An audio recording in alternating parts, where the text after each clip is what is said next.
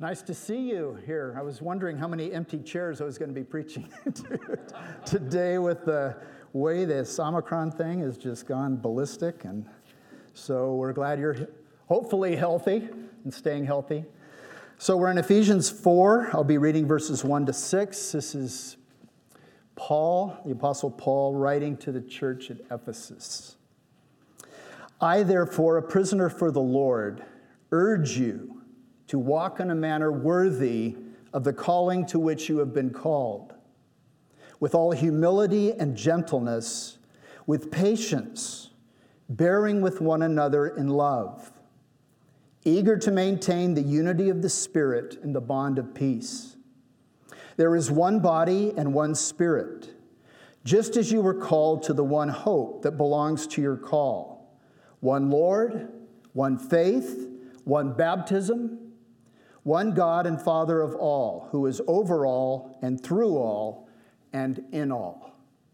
And this is God's word to us today. Please be seated. How many of you have made it over to our historic church and at least been in that church once? Okay, most of you have. I have a picture of our historic church there, as you can see on the screen. Any guesses at what year that picture was taken? Let's hear a few guesses. 1872. 1852. 1984. 1984. That actually was the closest one. That picture was taken in 1986. That's right. So what's happening is, as you can see, people are dressed in period costume from the 1800s. It's members of our church at that time. And it's Pioneer Days in Jacksonville. You know, we used to celebrate in Jacksonville Pioneer Days in June. So this was done a Sunday in June. I don't remember. It was probably the third Sunday. That's usually about the time Pioneer Days was celebrated, about the third Sunday of June in 1986. And my two oldest children are there in that picture, as well as my wife and myself. The choir, as you can see, is lined up on the stairs. And it was an interesting time. And the reason that I'm showing you this picture is because I want to talk about the renovation project that was involved. As you can see, there was scaffolding. You're saying, what was that all about? What happened was, we wanted to paint the church in the spring, early spring of that year. And we started looking carefully at the original sugar pine siding, and we determined that it was, a lot of it had rotted. It was in terrible shape. And there's no sense in painting rotted wood, so, you know, we felt like, well, we need to go ahead and renovate the church and replace the siding. So we turned to our choir director, who was the executive director of the Southern Oregon Historical Society. His name was Nick Clark. And we asked Nick to help us. We said, we don't know what to do. How should we proceed? And he said, well, we've had a man up in the Eugene area come down and do some work for some of our buildings down here, and his name is Greg Olson. So we contacted Greg, got in touch with him. He came down, looked at the building. Now, Greg happened to be not only a master carpenter, but he was a historic renovation expert. He had a master's degree from York University in England on historic renovation of churches. So it was like the perfect match. And so he had kindly agreed to come down with an assistant for the spring and summer of 86, and it turned out for the next summer as well, spring and summer as well. And he milled the wood himself. All the wood, all that wood is 1 by 8, really 1 by 8s, you know. None of this 3/4 by 7.5 stuff that you get today. So he had to mill the wood himself. And he put all the wood up, he put insulation in. We had the windows all taken out, including the very large windows on the south side there. They were repaired, and the holes were fixed by Tim Yaki over in Ashland. And in November of that year, we had a rededication service to the glory of God. We rededicated the church building to God's glory. And we invited some of the previous ministers who were still alive to come and participate, and they did. And it was a great time for the church. Now, the church at that time, as you can see, there were not a whole lot of people in the church. And the church budget, the annual budget, was $40,000 a year. And so they were barely able to pay me a modest salary. And so Greg told us the estimate for redoing the church was going to be $28,000. Can you imagine that now? I mean, a lot of us pay more than that to do our kitchen, redo our kitchens now. We could do the whole church for $28,000. So he said it's going to be $28,000. So we called a congregational meeting, and we informed the congregation that, you know, this was going to cost $28,000. Well, you would have thought I said $28 million because there were people were gasping. People were shaking their heads, kind of like there's no way. We had $8,000 in the bank. That's all we had. And so we knew we faced a formidable challenge in raising money to renovate this building. So what did we do?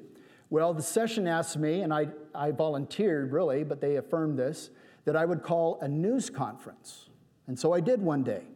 I stood at the foot of those stairs, and we invited the various news groups from the valley to come. And we informed the community about our plight, that we were a very small congregation. We really wanted to take care of this historic gem in our community, and we needed the community's help. And so you wouldn't have believed the response. It was unbelievable. I used to get the mail in those days. I would go down. It was like Christmas every day. Open up the box. People were sending in checks, $10, $25, $50. And sometimes they included notes with their checks. It'd say something like, you know, my grandmother was married in that church. She's always loved that church. Or my great-grandfather was baptized in that church, and we want it preserved. And so the community rallied to our help. And it was a wonderful, wonderful kind of coordination between the church and the community of pulling together. Now, I didn't realize it at the time, of course. And by the way, we did when all the bills were paid, it was $42,000, and the church had raised $44,000 through fundraisers and through the help of our community. So we didn't have to borrow a dime to pay for this thing. And it wasn't until years later that I realized that God had put us through that to prepare us for a much greater task that would occur 10 years later, and that is building this facility, see, and paying for it. So it's interesting how God works in our lives, isn't it? Many times he's asking us to take some baby steps of faith to prepare us for some much bigger steps of faith that will come later. Now, I want to speak today on church unity because this particular event in 1986 and 87 pulled our church together like nothing had. And it not only pulled the church together, it helped the church realize the value the church had in the community, that the community really valued the church, and that it kind of boosted our self-esteem. It made everybody feel like we're just not a little country church that nobody cares about. You know, as a matter of fact, we have an important role in the community, and we need to celebrate that. We need to affirm it. And so we did. The key verse in our text today about church unity is verse 3. So if you still have your Bible open, which I hope you do, let's look at verse 3. Paul says, eager to maintain the unity of the Spirit in the bond of peace. Eager to maintain the unity of the Spirit in the bond of peace. He's calling the Ephesian Christians to be eager. You know, to be eager, to look forward to it, to maintaining the unity of the Spirit in the bond of peace. Paul wrote to the Ephesian church about the importance of maintaining church unity. And if you would turn in your bulletins, if you got a bulletin today, which I hope you did, there's an outline that I've provided for you. You can see at the top where it says, strive to maintain church unity. See that? Strive to maintain church unity. Church unity requires effort. It requires attention. It requires work. Church unity doesn't just happen naturally. And let me tell you, this is a timely word for the evangelical church in America today.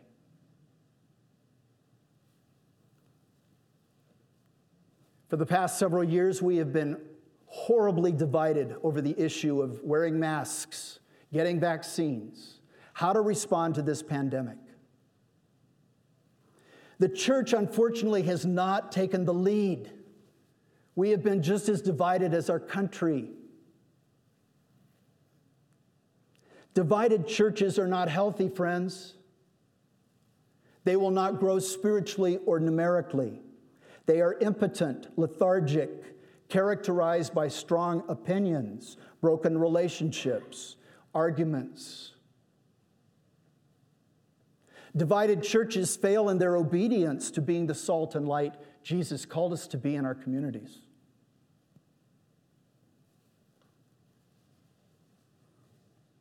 So the question for us is really, what can we do? How should we respond? What do you think the Lord would want us to do today? If Jesus came into our midst and was standing here, what would he say to us about our response to this terrible virus that we've been dealing with?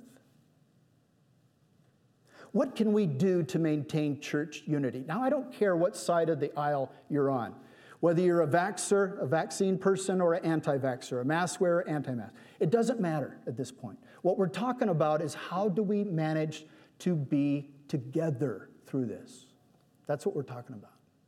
How do we function in a manner in which we show collegiality, in which we show support and love and peace? That's what we're talking about. So I'm not advocating one position or another. I want to be real clear about that. Well, what can we do to maintain church unity? The first thing that we should do, this is number one on your outline, is we are to develop Christ-like attitudes which promote unity. Develop Christ-like attitudes which promote unity. Let's see what Paul says about it. And by the way, it's very interesting here if you look at the whole book of Ephesians. The first three chapters, Paul's really laying a theological foundation for what he's going to say in chapters 4, 5, and 6. And the first thing that he launches into, you can see this where he says, I therefore. Remember, we've learned whenever you see a therefore, you want to find out what it's there for? Well, it was therefore because he was talking about, our unity in Christ and about how Jesus died for our sins and how we have this new life in Christ. And now, how does this apply to us? What's the practical implications? And he begins chapter 4 with this whole thrust about church unity. How the church, you Ephesians, he's telling them, you guys need to pull together. We have one Lord, one faith, one baptism. Celebrate it. Work together. Live together peacefully. That's what he's telling them. So he says, I therefore, a prisoner for the Lord, he was in prison in Rome, urge you. This word means desire with warmth. So he's urging them. He's got this great desire, this great passion for them to walk in a manner worthy of the calling to which you have been called. Now, the type of walk being described here in the original text is not just a casual stroll. It's rather walking in a prescribed or fixed order or manner. And of course, the manner that we are to follow here is Christ. We are walking after him. We are following him. See? So this is what Paul begins this section, this practical implication section, with. Walk in a manner worthy of the calling to which you've been called. You've been called to follow Christ, so do it. That's what he's saying. How do we do it? He says, with all humility and gentleness. Notice those two virtues, humility and gentleness. Many years ago, Dr. Robert Mounts was inaugurated as the 15th president of Whitworth University in Spokane. And as part of the inaugural ceremony there, they had asked Dr. David Allen Hubbard, who was then the president of Fuller Seminary, to come and to give the address at this inauguration celebration. So he wanted to direct a few comments to Dr. Mounts, and he looked directly at him when he said this to him. He said, "Let your sign on the door describe the office. Let it be part of your decor and not of your person. It's not a birthmark or a tattoo. It's just a sign on the door. Presidency, I am saying, is about function, not about being. One can succeed at it and be a wretch. One can fail at it and be a saint. That sign on the door, presidency. Let your mind engrave above it higher titles, person, Christian, family, man, minister."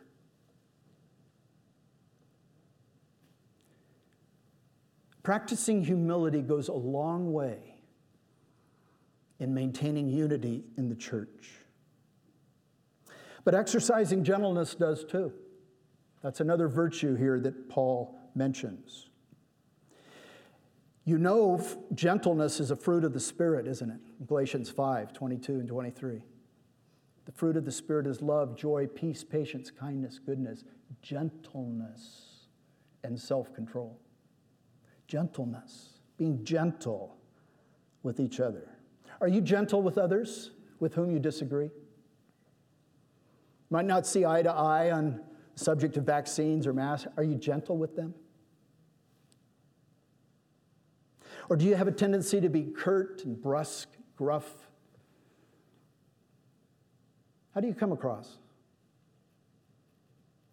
Paul told Timothy, his younger colleague, in his second letter, "The Lord's servant must not be quarrelsome, but kind to everyone." Even those people that we don't like, we don't agree with, who kind of get us riled up internally.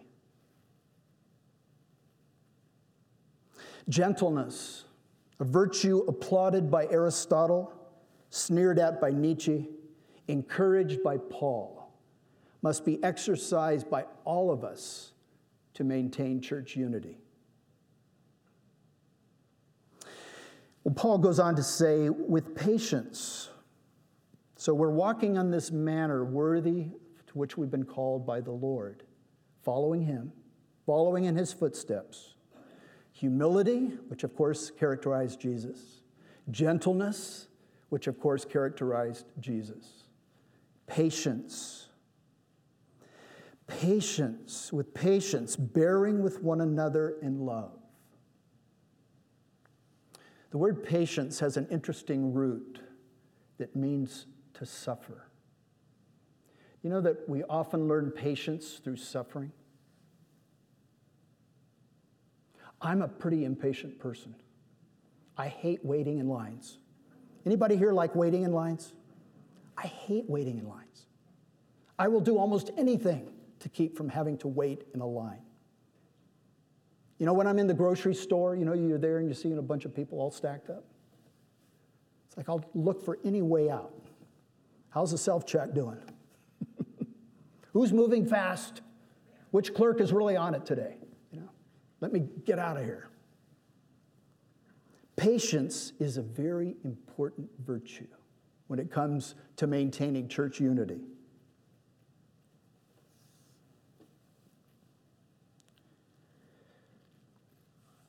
I love what he says next, bearing with one another in love. Do you know that means really being tolerant? Giving people space? I loved what my old friend Wes Hartman said about that one day. We were talking about it. He said, you never know what somebody has gone through that day. You never know. Somebody's, you know, mad at you or yells at you or something. It's like, just step back. What happened to them today? You know.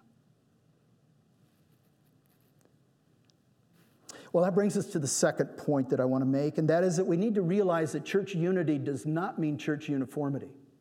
Church unity does not mean church uniformity. What does this mean? Well, it means that not everybody's going to look alike, or be the same age group, or be the same political affiliation. We have one Lord, one faith, one baptism. We agree with the essentials of faith in this church. That draws us together. But there's a lot about us that's different and should be. Dick Halverson, who was the chaplain of the United States Senate when President Reagan was in office, he said, diversity is essential to unity. I must be about unity, not conformity. I can't imagine a painting all one color. You know, Paul likened the church to the body of Christ, or to the body, human body, excuse me, in 1 Corinthians 12. And in 1 Corinthians 12, Paul talks about the fact that, you know, we have lots of different parts in our body. They all have different functions. You know, the eye is different from the ear. The ear is different than the nose.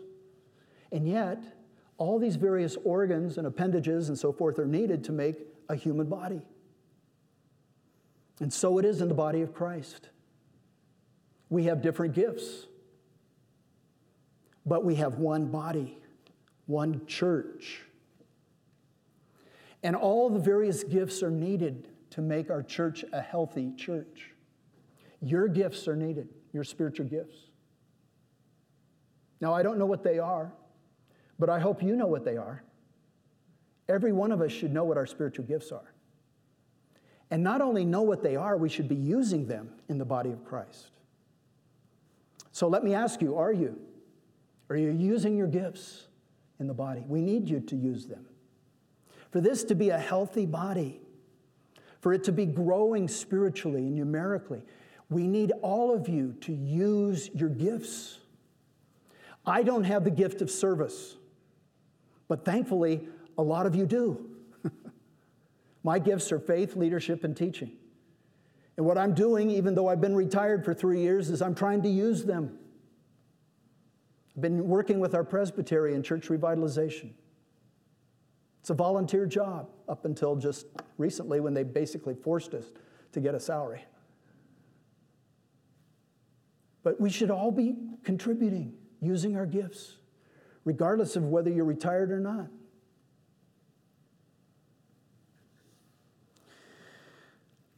Different gifts, but the same Lord, the same faith, the same Spirit.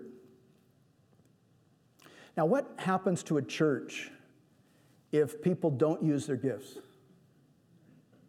Well, look at your body. What happens if you don't exercise? You don't get out and walk, or don't do something here to, you know, lift some weights or do something to get your blood going and to help you feel better. I mean, you get lethargic, don't you? Run down, tired, weary. Same happens with the church. People look at churches and say, what happened to that church, you know? It's dying. Well, people aren't using their gifts. People are not involved, active, participating. And it's up to all of us to do this, see? Many years ago, I used to meet with another pastor. This was back early on, back those days when we were having those Pioneer Day services. And we would meet every week and review our Greek together so we didn't forget it.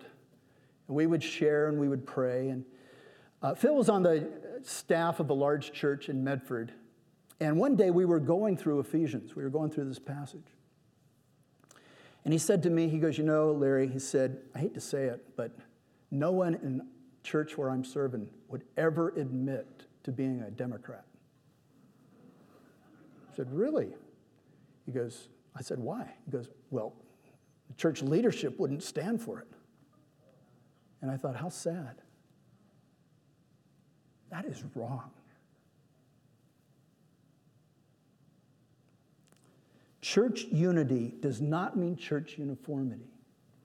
Churches should be made up of people of all different varieties, all different races and ages and gender and ethnicity and ability or disability. It doesn't matter. Church unity does not mean church uniformity. That brings us to the third point that I want to make, and that is we're called to live peacefully with everyone. Live peacefully with everyone. Look again in verse 3. This is our key text. Eager to maintain the unity of the Spirit in the bond of peace. Do you know the word for peace here appears in every single New Testament book with the exception of 1 John? I think that's significant. The New Testament writers want us to live together in peace.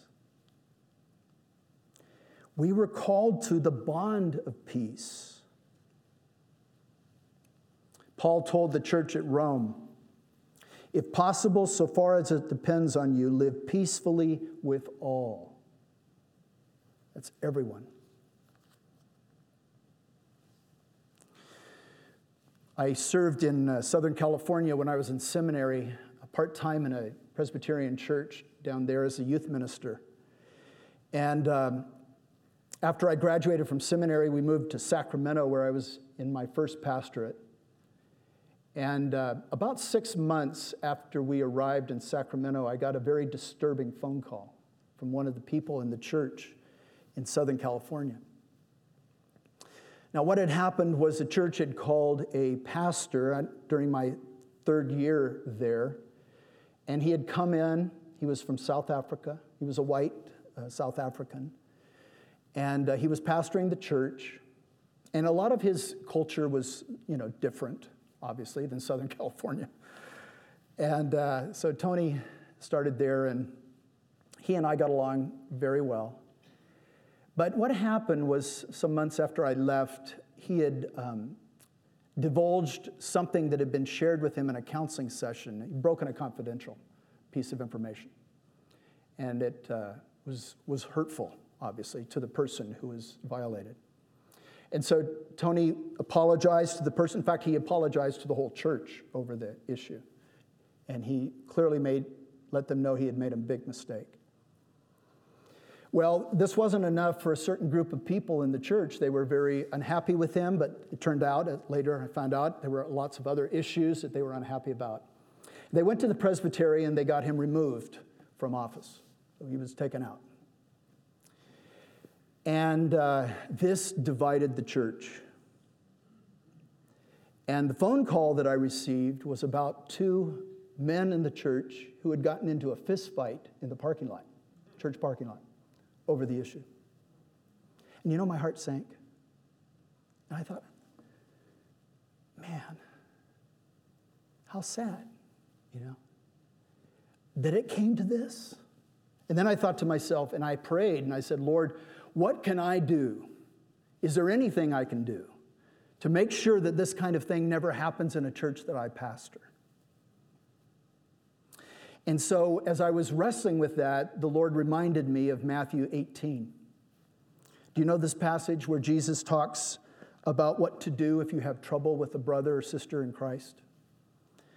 I don't have time to read it this morning, but I want you to mark it down if you need to. Matthew 18, verses 15 and 16. Matthew 18, verses 15 to 16. And what we do as directed by Jesus is we approach the person with whom we have the problem or the tension or the difficulty. We approach them. Now, that takes great courage, no question. But you bravely, courageously ask the Holy Spirit to give you the wherewithal to go to them in Christian love, out of your concern for the body of Christ and your own personal relationship with them. And you try to resolve the issue, the tension at hand. Now, as directed by Jesus in Matthew 18, if that doesn't work, you get a friend, a mutual friend, to sit down with the two of you and try to work out the difference. And if that doesn't work, you get a pastor or an elder to do it. So the whole idea behind this is to reconcile, to live peacefully with each other. See?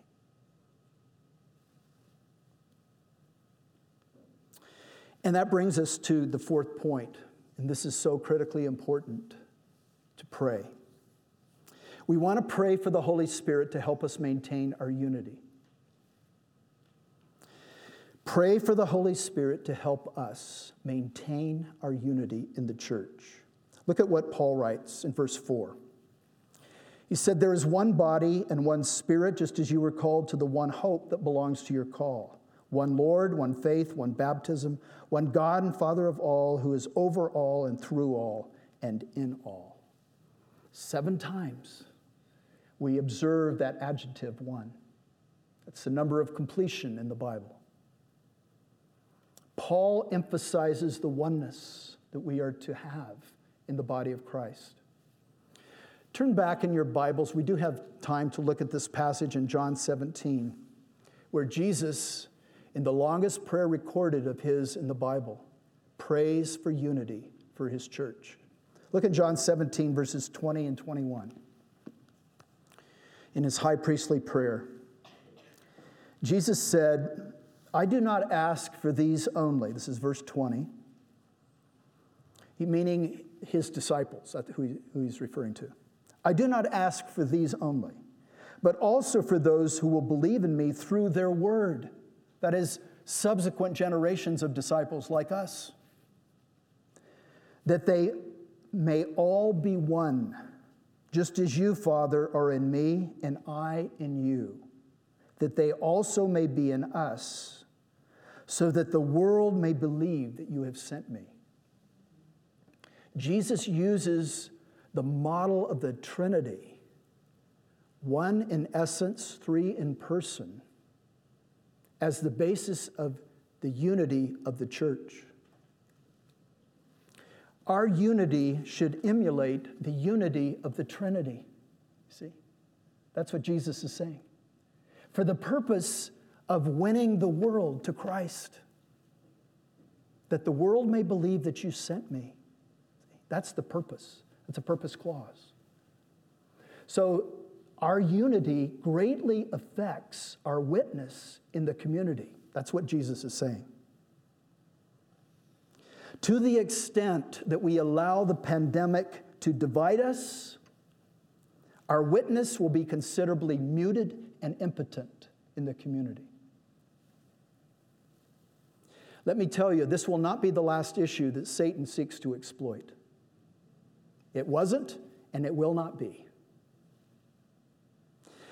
The Bible calls us to resist him.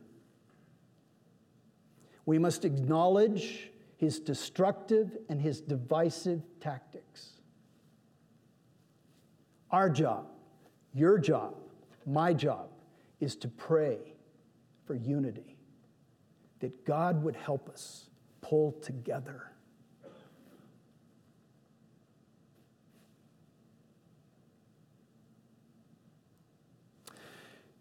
You know, the world's watching us. The world watches the church. It wants to see how we respond to these kind of crises. And right now, we look just like the world, unfortunately. Wouldn't it be wonderful, though, if we could stand up and be different? Say, we're pulling together. We don't agree on everything, but my goodness, we're pulling together.